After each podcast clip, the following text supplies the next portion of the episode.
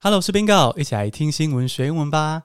今天这集呢是 Bingo 碎碎念，就是呢我不会特别教英文，但是会聊一些英文学习相关的，或者是也许有一些单字会出现在这个聊天或访谈之中。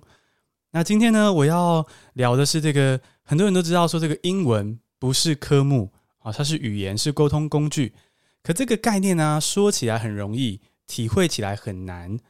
那可是如果如果有机会体会到这个道理的时候呢，通常是在旅游的时候，你会最容易意识到说啊，英文不是教室里面的 A B 猪猪 A 之类的这种选项，它是真的你能不能跟人家沟通？那所以呢，我觉得居然讲到这个旅游啊，我们就要邀请到这个旅游界的 Podcast 天王，这个 Podcaster 国民男友，最会讲。干的尤尚杰，Hello，尚杰，哎、欸，对啊，我不是什么天王啊，你不要害我被讨厌了，这个不是，这个不是我自封的，这个完全完全是你讲，我封的，我封的，来来找我吵架。好，大家好，因为我不是很确定我们的听众的重复度有多高，我猜应该是不太高吧，我不知道。那总之呢，我是我是尤尚杰，然后我有在经营一个 podcast 节目，叫做《解锁地球》。那其实主要是在讲旅行跟历史文化相关的节目。那等于说 每一集的内容，可能带大家去不同的地方旅行。那对，呃，哎，好像差不多就自我介绍到这里。突然发现人生没有什么亮点，无法再讲下去，好惨啊！哎呦，这么谦虚。好，那我让我来问一下，这个对上节他这个解锁地球的 podcast，其实我觉得如果你是果粉的话，都会注意到，就是那个 Apple Watch 有一阵子还是一直以来啊。的广告的那个，他的叫什么？算是 podcast 的一个示范节目，就是我们家上节的。对，上节要聊一下这个很爽的经验吗？呃，发生了什么事？你付多少钱？很爽，很爽，可是不知道怎么聊，因为大概是这样，就是。就是说，你搭 Apple Watch 上不是有官网嘛？官网上面会示范各种使用 Apple Watch 的情境，譬如说你拿来听 Podcast，这是一种情境这样。那 我们的那个解锁地球就会被合成在那个那个画面上。其实它示范图片就是大家在听解锁地球的时候，Apple Watch 的样子这样。那我我以为没有付钱，然后你知道，是某天早上，然后就开始有人传讯息给我说：“哎、欸、哎，你在 Apple Watch 的官网上哎、什么？”然后我就赶快上去看，发现哎、怎么会这样？不过后来发现啊，呃。其实没有什么广告效，没有什么广告效果，我猜，因为大家应该不会看到看了 Apple Watch 上面的图，然后就跑去搜寻解锁地球嘛，会有这样的人吗？嗯，好吧，不好说。对，其实我我一直不知道他怎么选的，我猜应该是看 logo 吧，对不对？其实 logo 顺眼的，他就。我觉得因为 logo 很漂亮，对，我也这么觉得。对，你要不要跟大家描述一下你的 logo 长怎样？呃，描述在大家去看之前。嗯，不行，我我一定要强制大家去自行搜寻，大家可以在各大 podcast 平台搜寻“解锁地球”就可以看到。好像也是哦。好，OK，好，自己去看。嗯，那这个“解锁地球”这个 podcast 是一个旅游的节目嘛？可以这么说，因为刚刚尚杰也讲到，没错。那上节会想要做这个节目，想必也是蛮喜欢旅游的。那你第一次发现自己嗯爱上旅游是去哪里？有什么样的故事？其实我觉得，呃，其实严格来说啦，你有听过有人说，哎、欸，我不喜欢旅游啊？其实这蛮少的。应该旅行这种东西是大家都或多或少喜欢，只是说每个人旅行方式不一样。那呃，我觉得我第一次发现我自己真的好喜欢旅行是，应该是在我多年前去 去中国有一趟大旅行，那一趟呃。对我来说，我对我个人来说，生命非常重要的一段。那那段旅程的过程中啊，因为我们我那时候花了大概两个月左右，在中国，呃，穿过非常非常多的地方，包括四川、云南啊，然后呃宁夏啊、内蒙啊、河北啊，然后北京之类的。所以这趟旅程非常长。然后我们，然后那时候我透过就是还算蛮穷游，然后非常背包客的形式去来完成这趟旅行的。那我觉得那个是我启蒙之作，哎，就是就是我之在那之前，我其实没有什么自助旅行的经验。可是，在那一趟之后啊，我发现哇，自助旅行真的是很好玩，而且有无限多的可能。你不管在路上遇到的人啊，你发生的事情啊，而甚至你其实不用花很多成本。我所谓的成本，可能是呃，就是你不用花大钱，你就可以体验到这个世界。长什么样？那它的样貌是怎么样？然后路上会碰到这么多有趣不同的人，这样子，所以我就 那一趟的时候，真的是我的启蒙之作。哦，所以是去中国这个长征，大概诶是大概多久啊？刚刚有提到吗？大概多长？六七年、七八年前了，其实真的蛮久的。对啊，然后那个时间是多久？你在那边待多久？我那边待大概快了两个月。对啊，哇，哎很久哎，你这是那个是暑假吗？啊，没有没有，那个算是一个算是一个空档，刚好就是反正就是刚好是生人生一个空档的时候，就才能去这种大旅行。哦、不然你其实你真的要找这种大旅行很难呢。大部分人要么就是什么刚毕业，或者什么暑假，或者是什么换工作的时候才能去这种大旅行。所以其实，在那个之后，我就没有这么大的旅行过。这样，那我觉得你知道，每个人的旅行啊，其实心目中都会有一种，都会有一个启蒙之作，你有这种感觉吗？有，有，就是。像我，我我觉得那一趟对我来说是一个启蒙之作。那从那个之后啊，我的旅行方式其实就还蛮固定的，就跟那一趟的旅行方式差不多，大同小异这样。后来我不管去哪些地方，不呃，我可能去东南亚啊，去欧洲啊，去中美洲啊什么，我的旅行方式其实跟那一趟都差不了多少。这样，我觉得一个人的旅行方式定型下来，就有点像你的生活方式的感觉。就你只要定型下来之后，你不管去哪里，成 那个你的过程都大同小异。那我大概就是从那一趟开始。就是形塑我这个旅行的形式这样子哦，所以就是在中国旅行这一次两个月，然后就爱上了那个自自助旅行那种无限可能、很自由的感觉。对对对，就感受到这个世界之大，就哇天哪，这种感觉。然后你就带着这样子的旅行方式去了很多国家，对不对？你刚好像说了几个州诶，所以你你这样子去过几个国家啊？嗯。我我之前是没有认真算过啊，可是因为你你问了这个问题之后，我就特别去算，因为我特别做功课哦。对啊，大 大概是二十左右啦，对啊，二十哦，对啊，是不是比想象中还要多的诶？呃，没有哎。你的标准是不是有点高啊？没有没有，二十蛮多的吧？应该说，因为大因为我要做一个旅行的 podcast 节目，大家会期待我可能去过，你知道吗？就有五十个，哎，等于一百个国家。因为不是很多人动不动就会说，哇，踏过一百国啊，什么踏过五十国啊，这样。可是二十跟五十还有一百，其实是有的数量级上差距。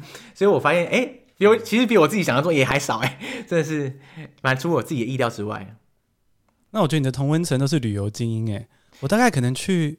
五个六个吗？啊，这样。这对我来说二十，对啊，因为我就是我很爱去日本，然后所以我很常去日本，嗯嗯嗯，然后去美国交换过，对对对，然后我去英国稍微 long stay 过，嗯，嗯嗯，那然后德国是德国我去过，是高中毕业的时候的一个一个 camp 这样子，哦，然后还有去什么柬埔寨是去旅行社那种，就是也是很浅浅的游这样，所以就大概啊菲律宾自贡旅游大概就五六个，哦，所以对我来说。二十个已经很多了，所以我觉得是你的同温层有点 好，有有，有可能了，也也也不能这么说。我觉得是这样，就是在开始做这个旅行 podcast 之后啊，就认识很多旅行 podcaster 或是旅行 YouTuber、嗯、旅行的就是创作者这样。那大部分人都是。大大家的旅行经历，坦白说，真的比我还多。这样，那所以呢，我这个解锁地球之所以可以一直经经营下去，其实主要还是靠很多来宾讲他们各自的旅行故事。那我在旁边可能是一个扮演一个主持人或者聆听者的角色，这样。因为如果单纯讲一个我自己的旅行故事的话，其实你知道吗？就是你不管怎么讲，都一定会讲完的嘛。你居然可以讲一百集，你总是会讲完的那一天这样。可是你知道，就是我有一阵子非常羡慕那种，就是自己的旅行经验很多的旅行者，他们可以在节目上。光是靠自己讲故事就可以讲了，真的就是一百集都讲不完这样。可是后来我发现啊，就像我刚刚前面讲的，因为每个人的旅行方式其实到后来大致上都差不多，就你不管去什么地方，你的旅行方式其实真的大同小异。所以后来我发现啊，就是如果你每一集有不同的来宾讲他们各自的故事的话，他会把他们自己各自的旅行方式带入这个节目，反而会有一个很不同的感受，比起你同一个人。我自己讲我去不同地方的故事，我不如让每个地方的故事由不同人讲，会比较有你知道蹦出新滋味这样。不然的话，我觉得我自己讲的旅行故事，可能每一集虽然去不同的地方，那内容的结构可能差不了多少。这我这是我的感觉啦。嗯，对，我觉得确实会有不同的火花，因为其实就是每个人自己都会有一些固定看事情的方式，虽然会慢慢改变，可是。差不多就是那样去看事情，跟嗯人事物相处，嗯、所以就算去了很多国家，可能没办法变化那么大。可是有别人来的话，就可以交流，甚至是你们一起去过国家，都可以有完全不同的观点。对对对对，就是完全不用担心什么。哎，这集我就是这个地方我可能讲过，哎，完全不用担心，因为每个人的旅行方式不一样。就算你去过柬埔寨，我也去过啊。可是假设假设我现在找你讲讲一集柬埔寨，跟我自己讲一集柬埔寨，这个内容应该是。就是天壤之别，这样对啊，所以真的完全不用担心什么题材耗尽的问题，这样哦，那不错，那表示你当初这个出发点蛮好的，对啊，没错，就是你这样子的方式，的你的节目就可以长存长青，生生不息这样子。生生不息，真的是这样啊。哦，那现在那这样子二十几个国家，哎、欸，二十个国家嘛，你去过二十个国家，呃、那你这样最喜欢的？最喜欢的是哪一个？可以一去再去那种？呃，我觉得 被问到这个问题，我好痛苦啊，因为完全无法无法哎、欸，真的，我觉得我最喜欢的国家，难道我们的 Podcast 界国民男友是花心男吗？我觉得在国家上是哦，因为我，我平常是很专情的，但是但是我觉得我要讲一个很狗血的，就我最喜欢的国家是我现在在哪里？我就是最通常是最喜欢那边这样子。呃，这个真的是很，这、uh, 个很狗血的回答。我我我非常 sorry，然后我要讲这个狗血的回答。这、uh, 是风流男子会说的话。就是最喜欢的哪一哪一个，就是现任这样，大家是感觉吗？对啊，最喜欢的当然是现任啊，怎么可能最喜欢的是前任呢？有道理，有道理。所以，所以我每次在旅行的当下的时候，其实我都是非常非常喜欢那些国家。我很少对国家有什么负面的印象，这样。哦哦、但是，好啦，如果你知道，对你知道我说的话，我曾经去某一个国家，然后。呃，去了之后非常喜欢，以至于我回来学那个国家的语言。那那个国家就是印尼。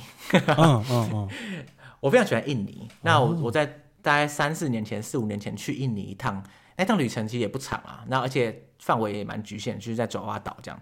然后我去完之后回来，我就实在太喜欢印尼，我就跑去学印尼语这样。这是算是呃我少见的这种旅行过后跑特别跑去学那个国家的语言的经历这样。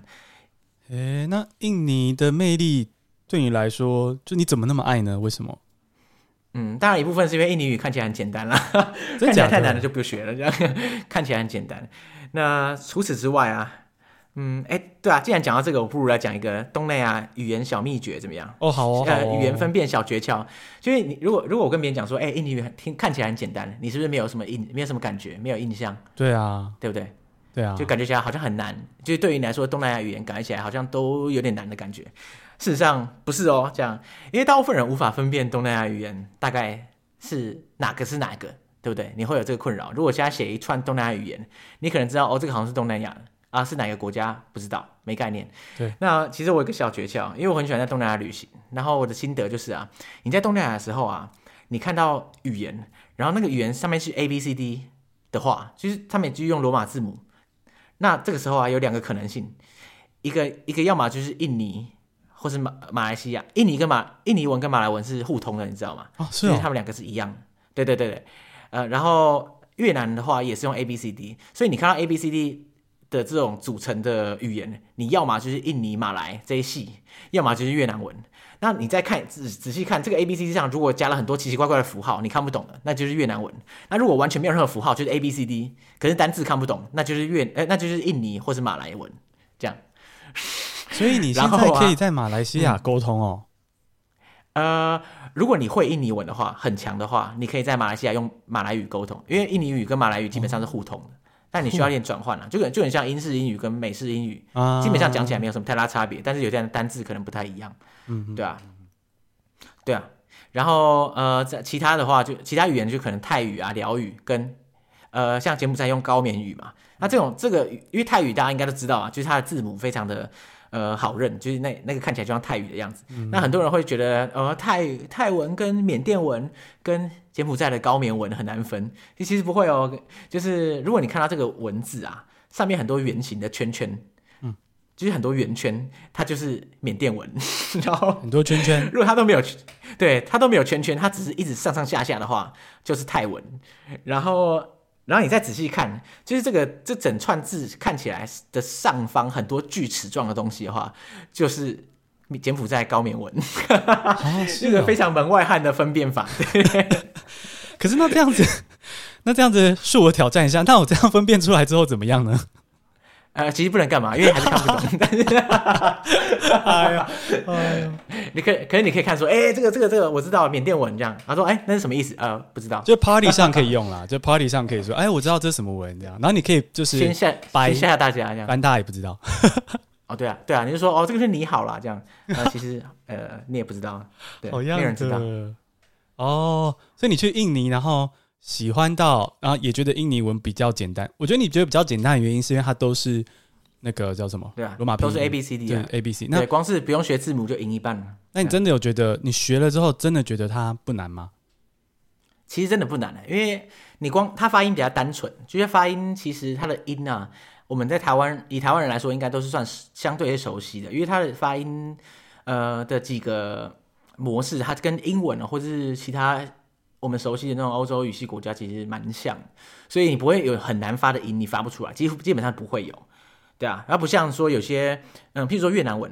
啊，或是泰文，它其实有些发音是台湾人非常不熟的，就是你要特别去学。可是印尼文基本上没有，然后它再来就刚刚说的嘛，都 A B C D，所以你已经不用背字母就赢一半，对啊。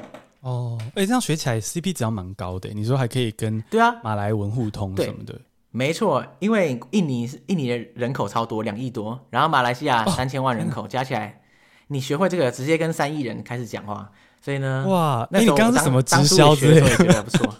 大家来学没有好了，我自己现在也没在学，可能都忘了差不多，觉得非常的对，无言面对大家，就是学一下，感受一下这样子那个语言。对啊，感受那个文化的氛围。其实学语言是一个感受文化氛围的一个好方法。这样，哎，好会讲哦，学语言是感受文化氛围的一个好方法，我蛮认同的。那这样你有就是去印尼有学印尼语吗？那你有没有去其他国家学了他们的语言？你总共现在会几种语言？呃，这个问题真的是怎怎样要定义叫会啊？如果你会讲几句就算会的话，那当然是不少。但是坦白说，我觉得真的派得上用场的只有中文跟英文，其他都是没有什么用处，大家就会讲几句这样子。那如果说有学过就算的话，呃，那印尼语我有学过嘛，对不对？那西班牙语我在大学的时候修过课，那只是我现在可能忘光了，我我大概会讲我是谁，我是什么之类的。可是这个也没没可能没有什么用处这样。然后因为我现在在德国嘛，所以我会讲一些基础的德语这样。然后我想一下，好像也差不多了，因为我我还是在学印地语啊，就是 Hindi 这样。可是也是学到哩哩啦啦这样，所以这样算会嘛？我不知道，就是没有什么没有什么用处。就我觉得学语言它的障碍就是说，你如果没有学的比英文还要强，哈，你就很难用它。因为譬如说，我现在我会讲那么一点德语，那可是问题就是说。我我就没有学的比英文还要强的时候，你就会很想很想一直讲英文，大概就是这个障障碍就在这里，你知道吗？然后那个假设你要讲话的对象那个德国人英文又比你的德文好的时候，他就宁愿你讲英文。他他他看你卡半天，他就说呃不用不用那么 对，不用不用勉强讲英文就好。他就说 Do you speak English？对对对对对，没有啦，德呃通常德国人不会，我觉得德国人这我会观察啦。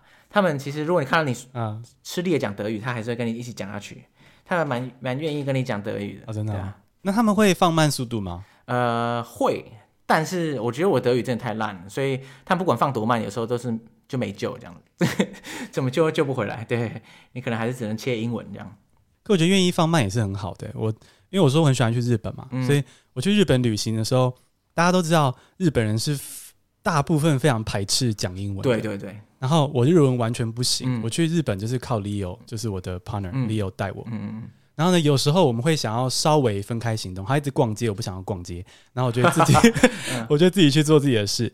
然后这种时候呢，我发现我如果跟日本店员讲英文的话，他们会非常坚持的跟我讲日文，然后他们就重复讲。然后也不一定会放慢语速，然后我想说你再讲我还是听不懂，讲到你懂为止，这样一秒讲一个单字这样。可是不管他放多慢，我也讲我也听不懂啊。重点是这个。对啊，对啊。日本人如果听不懂的时候，他会找很多人来帮忙。可是他找来帮忙的人也听不懂，然后最后就会整个整个店里的人都跑到你面前，然后没有人听得懂，好像一群那个小 puppies，然后挤在一起啊，乱七八糟，没有帮助。对对对，没错没错。对啊，所以其实到头来，虽然在日本刚刚讲了一个相反的例子，就在日本英文有点反而吃不消、行不通啊。可是上节说在旅行中，其实英文还是实际上蛮好用的，对不对？那你在旅行中讲英文去沟通，跟讲其他外语，因为你会一些其他外语嘛，讲其他外语的时候，对对对，你觉得哪个压力比较大？我不是说哪个比较好哦，因为你英文一定是比那些外语好。对，所以你讲哪一个 的时候压力比较大？然后为什么？我。我觉得看地点，如果在大部分的时候，我觉得都是讲其他外语压力比较大。嗯、那原因是因为，因为我不管讲，就是我讲是讲德语，我只要会讲一点点，对方就会回一串我听不懂的，因为他可能预设你会讲嘛，对不对？所以其实压力蛮大，就因为你根本真的听不懂。那可是呢，另外一种情况就是说，如果在美国这种英语系国家，我讲英文真的压力很大。哦，因为我的经验是这样，我觉得如果两个人英文都不太好的时候，反而可以沟通；可是一个人英文很好，一个人不太好的时候，就反而不能沟通。原因是因为他不太知道要怎么样跟你拿捏那个讲英文的分寸。美国人跟我讲，跟美国人跟我讲英文的时候，我常常听不懂，你知道吗？因为他会噼里啪啦，真的讲超级快，然后有很多道地的用法。像我之前去美国玩的时候啊。我去买个东西，点个饮料什么之类的，这种这么简单的事情，我在其他国家用英文做，就是顺畅无比，就是想都不用想这样。可是在美国，我会常常听不懂他在他在问什么，或者他在讲什么，你知道吗？他明明就是讲英文了，他也不是，甚至不是讲德文。然后我常常是，呃，因为他在讲太快，而且我不习惯他们就是各种怎么说啊，就是这种倒地用法，所以你就会当下就想说，呃，就很尴尬。我想说，呃，这我明明就该听得懂，可是我其实就听听听不懂这样。哦。原来是这样，就你觉得，如果今天你讲英文的时候是会好像是听不懂，然后反而沟通更不顺的时候，压力就比较大。对对对，没 没错。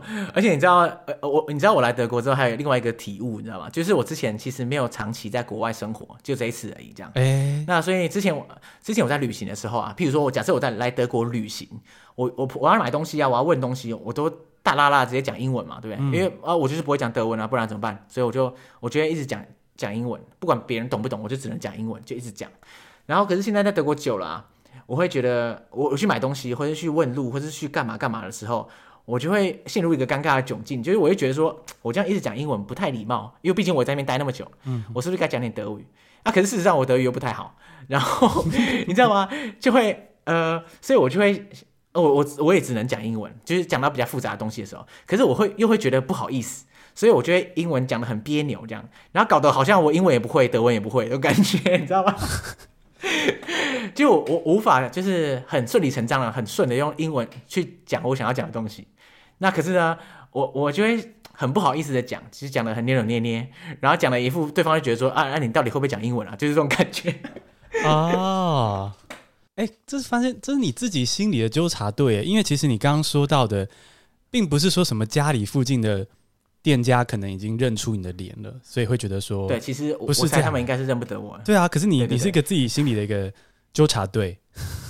对对对对，就是说谁管你？他他哪管你是谁啊？哪管你是游客还是住在这里多久？他怎么知道？可是我自己会觉得说啊，我在那边半年多了，就我现在用英文在跟他讲话，就觉得不好意思。但是谁其实谁会管我啊？没有人会管我。那你都意识到这点了，你还是放不下吗？放不下这个感觉？没有啦，就。但有时候我还是会，你知道吗？直接就是英文直接讲一串这样子。就是，可是有时候我我就会觉得，还是觉得不太好意思，就是啊呃，强迫别人听我这一串英文这样，感觉起来。可是好像也没办法。哦，我没有真的，我虽然去美国交换，可那时候是算是我，就是因为是英文嘛，是熟悉的外语这样。那我觉得我比较类似，可是很小儿科的经验是，我去日本旅游，刚开始旅游的时候。我会，嗯，就是如果我要去结账或什么，我会请 Leo 就是丢给我几句让我可以背。然后，哦哦，对，然后我发现我去讲，就是我就什么すみません，讲那种就是很简单，然后就是就是背一点我根本不知道那什么意思的音。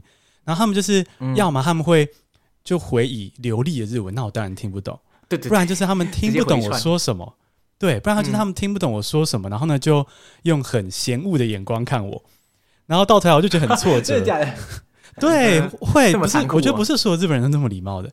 然后，嗯，所以到头来我就觉得说，算了，为了保护我的自尊，这点算是有点脆弱了哈。我没有，就是 I'm not proud of this，但就是为了保护自己的脆弱感受呢，我最后的决定说，哎、欸，Leo。我以后我要直接跟他们讲很流利的英文了，我宁愿让他们感受不好，我也不要伤害自己。好，但这不是很好的例子啊。对，可是我觉得我懂你的那个意思，宁愿宁愿我负天下人，不让天下人负我这样。对对对，就是也是有那么一点自私的这个保护自己情绪的反应，这样。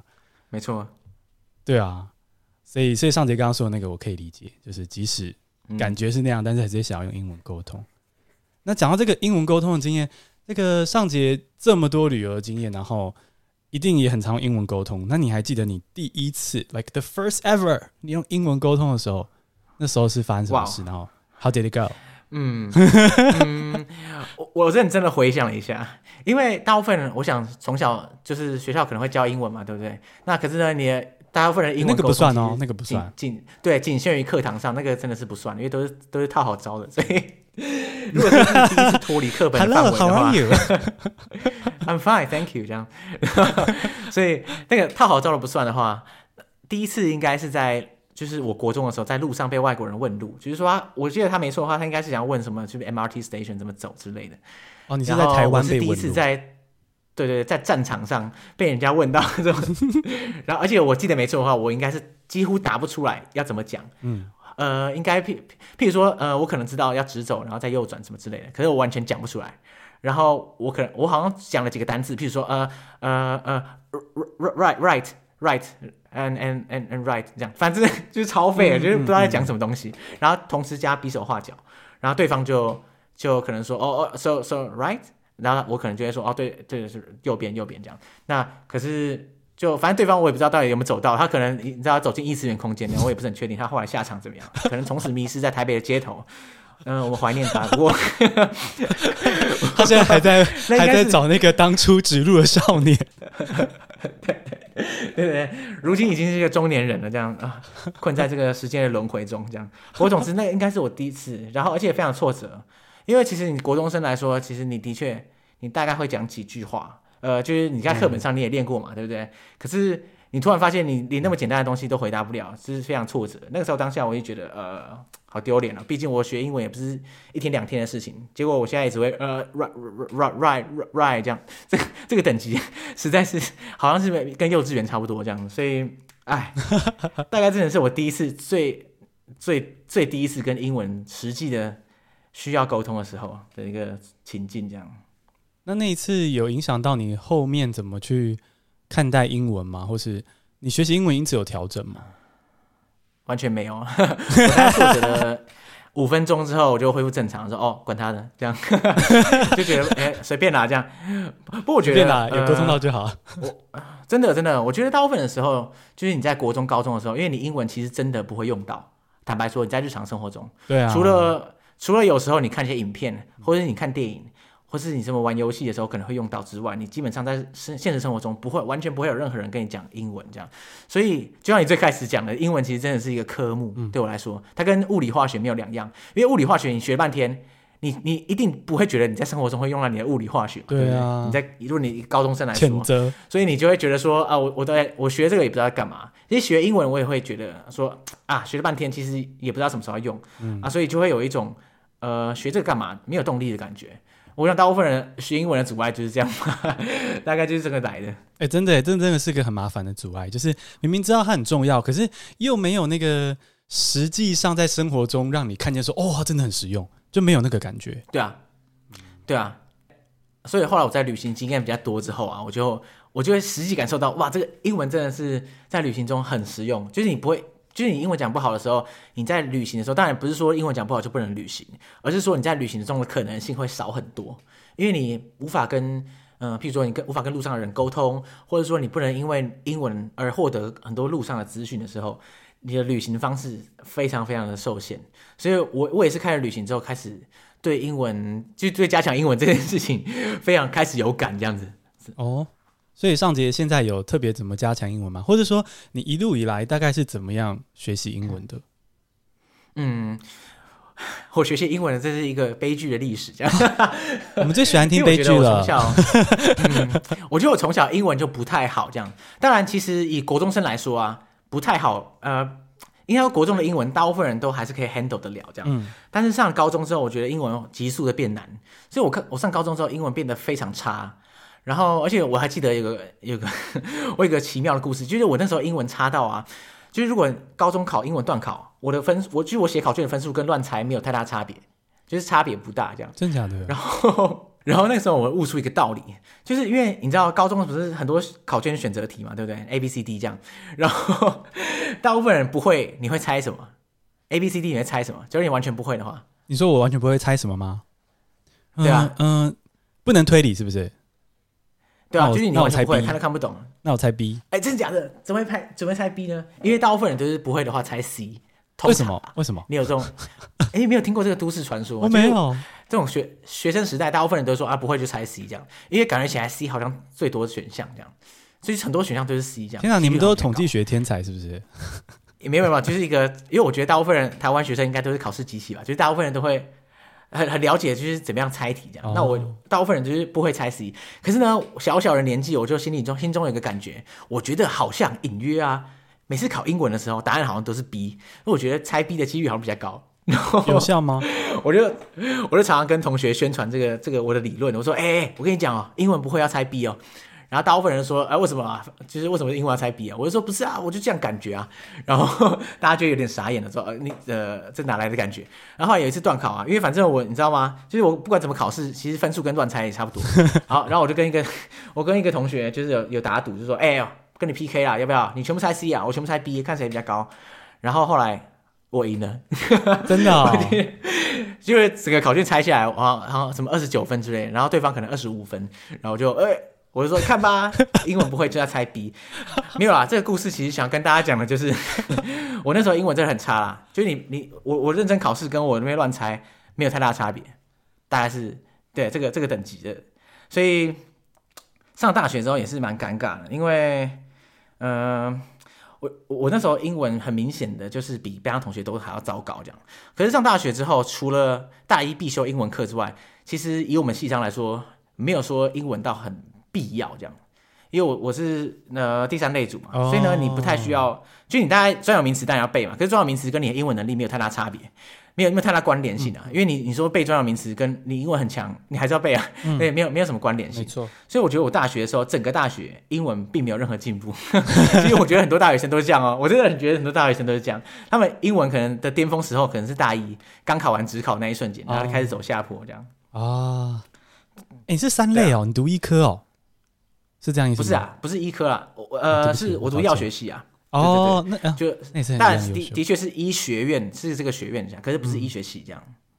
对啊，那你知道药学系就是最爱背一些药名的，你知道吗？就是那个药名可能都会很复杂，什么 amlodipine 啊，什么嗯呃 venlafaxine 啊。啊，可是重点是这些都这个都是无意义的单字，所以呢，你不管英文再怎么强，再怎么弱，都都对你来说都一样，因为你都是不会，所 以你只能从头到尾背这样子。哦，哎，你所以你原本。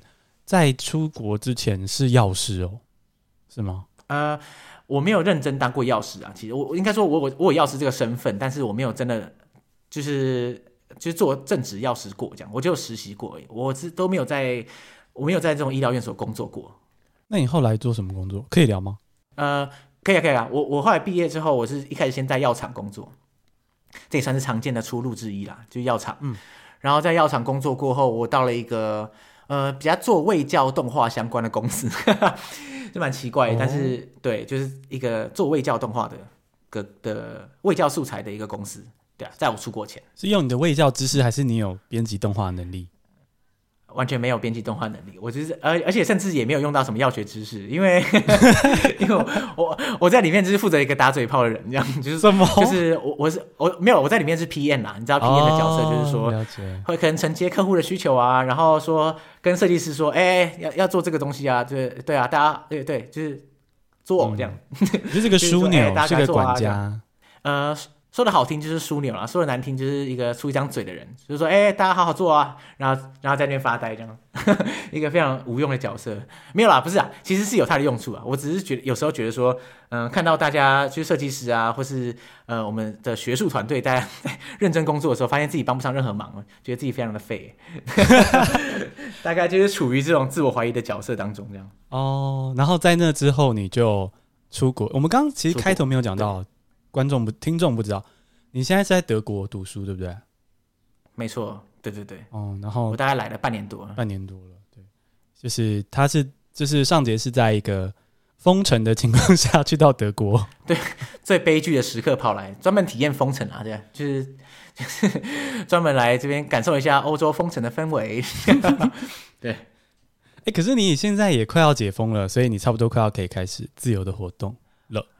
对，其实现在是基本上大致解封了，希望不要再悲剧重演。因为之前欧洲就是反复解封，然后要封锁一样。哎、欸，我觉得这很容易这样、呃。不过现在我不知道哎、欸，不是乌鸦嘴，现在英国，对，你看现在英国确诊数真的是超高这样。不过当然，呃，你要这么说的话，其实因为你不肯永远封城下去啊，嗯、所以我觉得现在欧洲目前的心态是说，反正大家也陆续打了疫苗嘛，对不对？嗯。那该解封就解封，那你不打疫苗，你得病然后重症。他会觉得是你家的事，嗯、大概是这个心态。嗯、所以呢，他们他们的政策方向就是说啊，反正我要我该解封就是解封啦，你自己不打疫苗，你自己看着办，大概是这感觉。确、嗯、实也是要生活还是要继续下去。对啊，因为总不可能说。一一有确诊就封城啊？那我要封到什么时候？难道封到五年后，那比确诊还惨啊！就是你不如得病算了。就有有些人就会有这样觉得，这样。嗯嗯，对，而且顺便可以推广一下，因为打疫苗之后虽然还是可能确诊，但是它的重症几率低非常多，所以就相对，对，对，对疫苗是一定要打。对啊，对啊。哎、欸，那那这样子，尚杰在那边打得到吗？啊，有啊，我可以可以打得到。我是、欸、好厉害哦。呃，今年六月开始可以打。那原因是因为，因为因为大部分人陆续打了嘛，所以他开始有比较多的空间去让外国人打。哦。所以呢，他六月之后就开放所有人想申请的话可以申请。所以我已经打了第一季啊，对。我已经到这么后面的顺位了耶，因为外国人绝对是很后面的顺位。对，因为现在基本上是你想打去申请就可以打。嗯。现在德国的状况是这样。嗯，好棒哦。不过因为他们也是提早疫情早就升温很久了，所以就是时间线不太一样。所以台湾听众请不要随便太。就是不要太自怨自艾，就是大家的时间线不太一样，因为毕竟台湾之前有疫苗之后就没人去打，所以 这个情况完全是相反的，没错，对啊。哦，那现在我们刚刚讲到这个尚杰现在在德国，然后又去过好多好多国家，有超过二十组，哎、嗯，这样说好像怪怪，跨文化沟通经验。那你这样回头看这个以前你在学校这个要背选项啊，然后背单字什么样的英文课？你有什么感觉吗？就是任何你会觉得说，嗯、呃，对，什么想法？嗯、我其实坦白说，坦白说，我对以前学校教的英文没有什么印象，嗯、我就想不太起来。果然考二十九分不是开玩笑，我真的大概是没有认真在上课，所以有点难判断。但是我觉得啦，台湾的英文呃教学环境啊，呃，就以考试来说的话，我觉得考试的题型跟类型，嗯，不是很。不是，呃，它不是一个很注重口说跟表达的一个导向这样子。嗯、我应该是每个人都有这个想法吧，对不对？嗯、就譬如说你，你你考考英文，我选择题选的很强，不代表说我面对一个外国人的时候，我可以讲话讲的很流畅，其实完全是两回事这样。那我觉得台湾的，呃，我觉得台湾的英文教育大概就是主要就是还阅读跟。跟书写，甚至书写也蛮少。阅读就主主，基本大概九十趴以上都是在阅读吧，对不对？对，所以大部分人会碰到外国人，然后觉得很紧张。其实一一部分不但是讲不出来，而且第二部分也是根本听不懂。就你在听的时候会非常的吃力，这样。对，我觉得一开始，呃，大家第一次出国或者第一次跟外国人讲话，应该都有类似的经验，就觉得，呃，你到底在攻他小？这样，就完全。就就你听不懂的时候，你完全无法回应这样，对然后你就会觉得当下非常的紧张这样。可我觉得就是我们过去英文教育缺乏点的东西这样。就你几乎在我我回想起来，在我高中毕业前，我好像没有任练习过任何英文口说。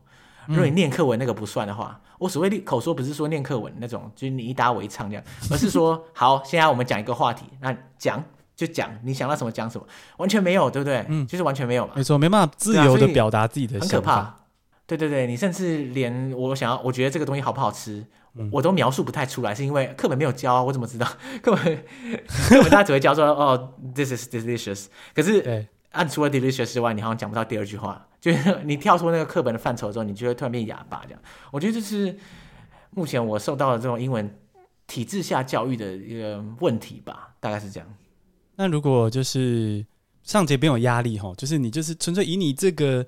旅行的经验，然后出社会之后的经验，你会觉得，那如果你要给还在这个体制下学英文的小朋友一点点过来人的，就是怎么讲，一点点的建议的话，对，你是说他要怎么办呢？就是他就在学校学英文怎么办呢？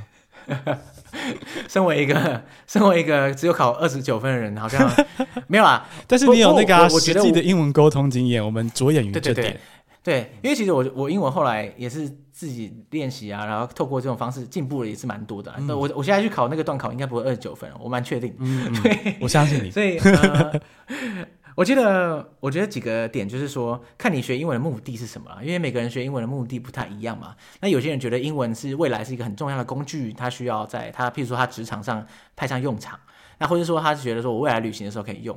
可是我我坦白说，就是你英文大部分。你会需要，就是你在旅行的时候派上用场了，绝对不是阅读，也绝对不是书写，这样大部分就是听跟说。所以这这刚好也是我们这个体制内缺乏的。所以我觉得找到一个地方让你练听力跟说是一个很重要的事情。譬如说听听 Bingo 的 Podcast 可以去练习英文听力，我觉得是一个哎呦，直接免费置入没有啦。可是是我我认真觉得是这样啊。我、嗯、你知道我第一次听史上第一个听的 Podcast 是什么吗？嗯。BBC Learning English，哦，因为我想想要练习英文听力，就会就会想要呃透过听 podcast，这本来就是一个很好的方式，因为你哪里找到一些人整天跟你讲英文了，本来就很难嘛。对，你听 podcast，他一天到晚都有人在耳边一直唠叨，你听久了，你大概也掌握到一些语感了。当然，至于说讲的话，呃，我知道大家会有点有点障碍啦，譬如说。呃，假设高中生，我以我高中的时候，以我是学生时代，你要跟谁，到底要跟谁讲英文？你除了找一个同学跟你练习之外，其实找不太到人跟你讲。那可是我我我我有个心得，我不知道你有没有这样类似的经验啊？你可能没有，因为毕竟 就是如果说是比较呃英文比较不好，然后想要练习的人，如果你找朋友来练的话，通常都练不太起来。的原因是因为你跟这个朋友，你已经用中文聊得太熟了，哦，你又突然用英文讲话会很。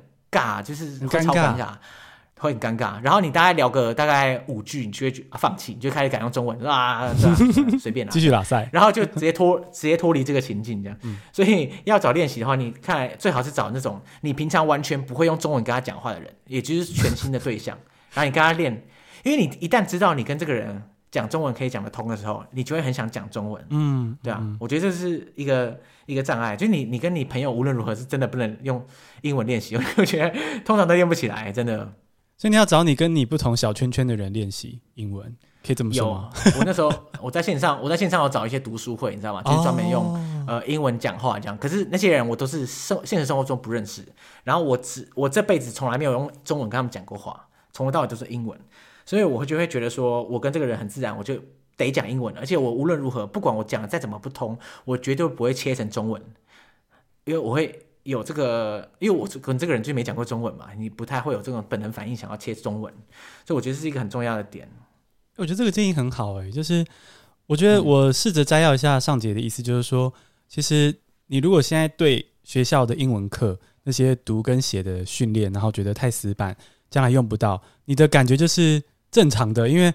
我上节我们在学校学英文的时候都有类似的感觉，可是呢，对对对，对，但但是如果你想得到，你还是想把英文考好，你还是希望将来旅游或者是工作，甚至是我不知道去国外生活用得到英文的话，嗯、那你就要试着找到你英文对你的意义，然后呢，再试着像上节刚刚那样，就是可能不要一直怨叹体制而已，就是你自己要 也要想办法，就是你可以去找线上读书会，嗯、你可以找。就是语言交换，但要注意自己的安全哦。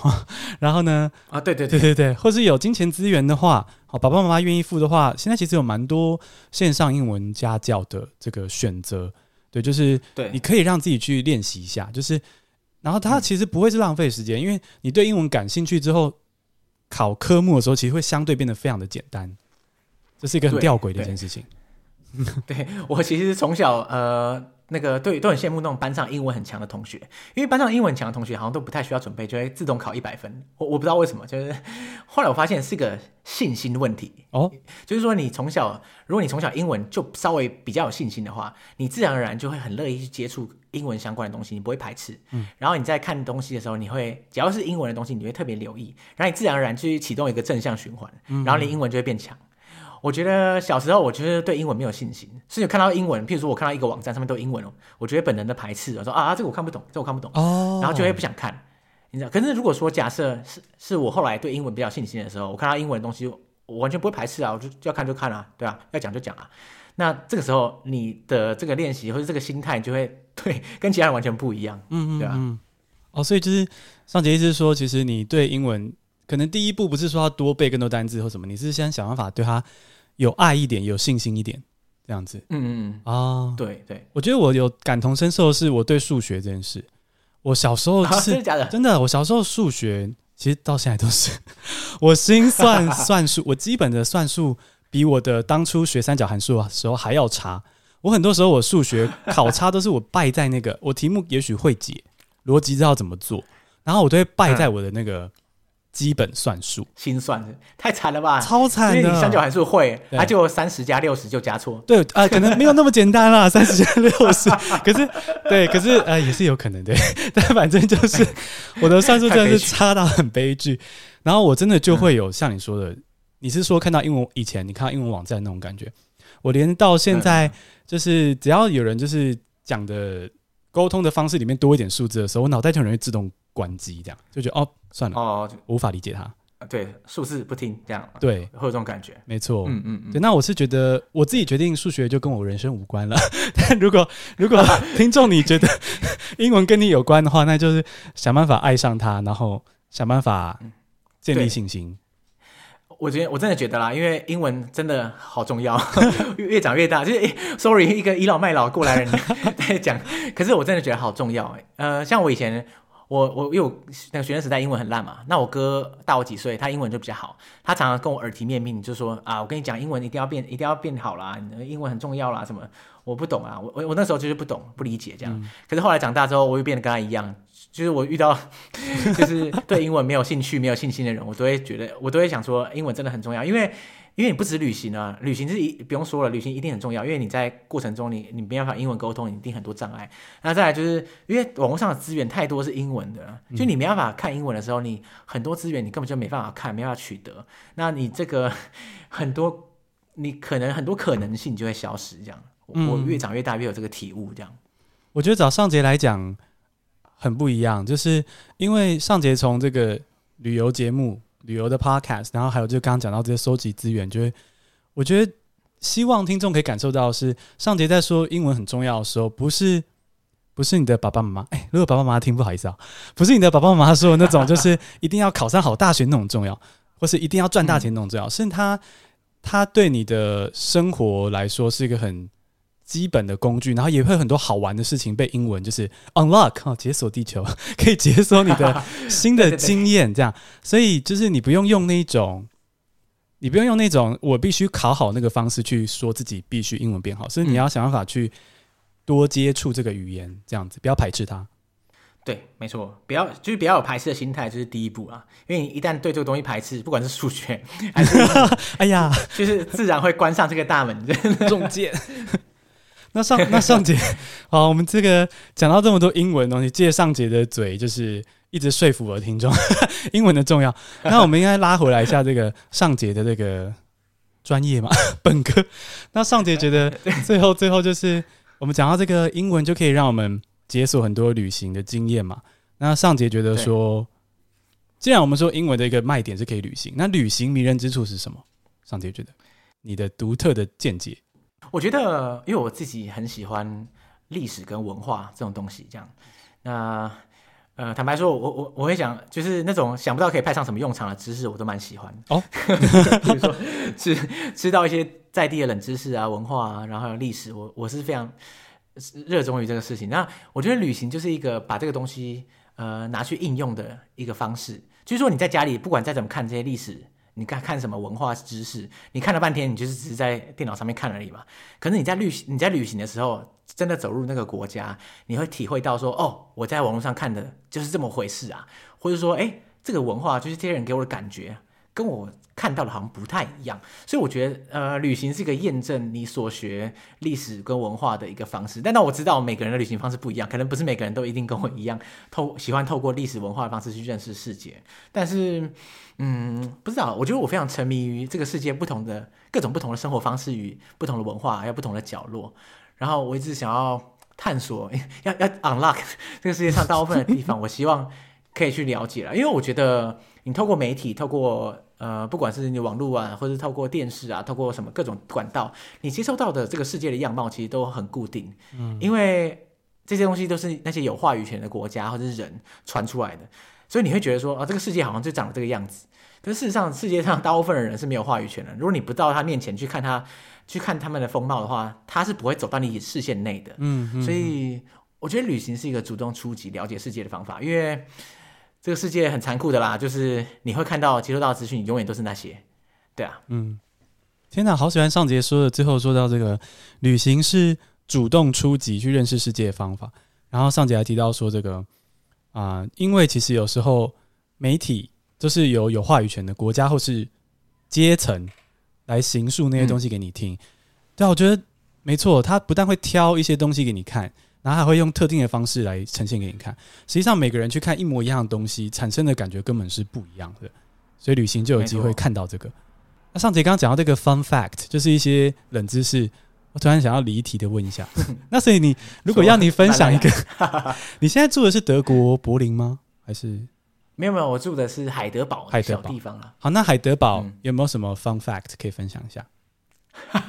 哇，随堂测验压力好大，啊欸，可以剪掉，啊，如果不要 就换一个。没有啦没有啦，海德堡小知冷知识啊，呃。海德堡这个本身这个地方好像没有什么冷知识，好啊，我可以讲一个啦，就是海德堡上面有个城堡，你知道吗？就是这个这么一个小山丘，那你可以想象一下，在上面山丘上就有一个一个破烂的小城堡，哦、说破烂是真的破烂了，这些它真的是破破烂烂的这样子。哦、然后还有一个有趣的事情就是，你你在那个，因为你城堡你可以想象它一个四四方方的，然后四个角都各有一个那种看守塔之类的这种东西，然后它其中一个看守塔是整个垮掉啊，就是它整个，就是它裂成两半，这样瘫在地上这样。然后其实蛮壮观的。那它它它有趣的点就是说，它以前这个海德堡城堡啊，它里面它那个塔里面是火药库，然后 然后就存放那个火药的。然后结果它有一天就是就在大概几百年前的时候，它突然有一天就是风雨交加，然后突然就一声嘣一声雷击，然后就一一道闪电打到那个塔上，结果那个塔就突然引爆里面的火药库，然后整个火药爆开，然后 你知道吗？它的整座塔直接炸烂，这样砰，然后就。你看到你你你在现场看到那个塔的废墟的时候，你完全知道它大概怎么爆的，就它从内部直接爆开，而且那个塔是被劈成两半哦，而且而且是真的是两半，你会看到那个塔就一半站着，一半躺在地上，然后是一个非常非常酷的景象。哇塞，是被雷雷劈开，然后那时候里面有人吗？里面我我哎我不是很确定的，我猜应该有几个人吧，不过那些人可能在劈开之后就灰飞烟灭，应该就对，所以 拜拜，我不是很确定，对对对。哦，原来如此！谢谢上节跟我们分享这个 这么的非常可怕的霹雳的一个。那么最后想要再问上节，想要跟我的听众或者是学习英文的朋友说些什么吗？嗯，因为我不太确定你的听众是不是大部分都是学生。刚刚这样听起来好像蛮多学生的，那 好像只能老调重弹，就是英文真的可以。这就是可以，这是一个值得投资、值得加强的东西啊！不管，呃，坦白说，你现在不加强，你未来迟早有一天面对它，真的是，真的是非常非常老生常谈。但是我真的是这样觉得。然后，而且大家不用担心啊，就是我会觉得说，有些人会觉得说啊，我英文就是烂了，没救了这样。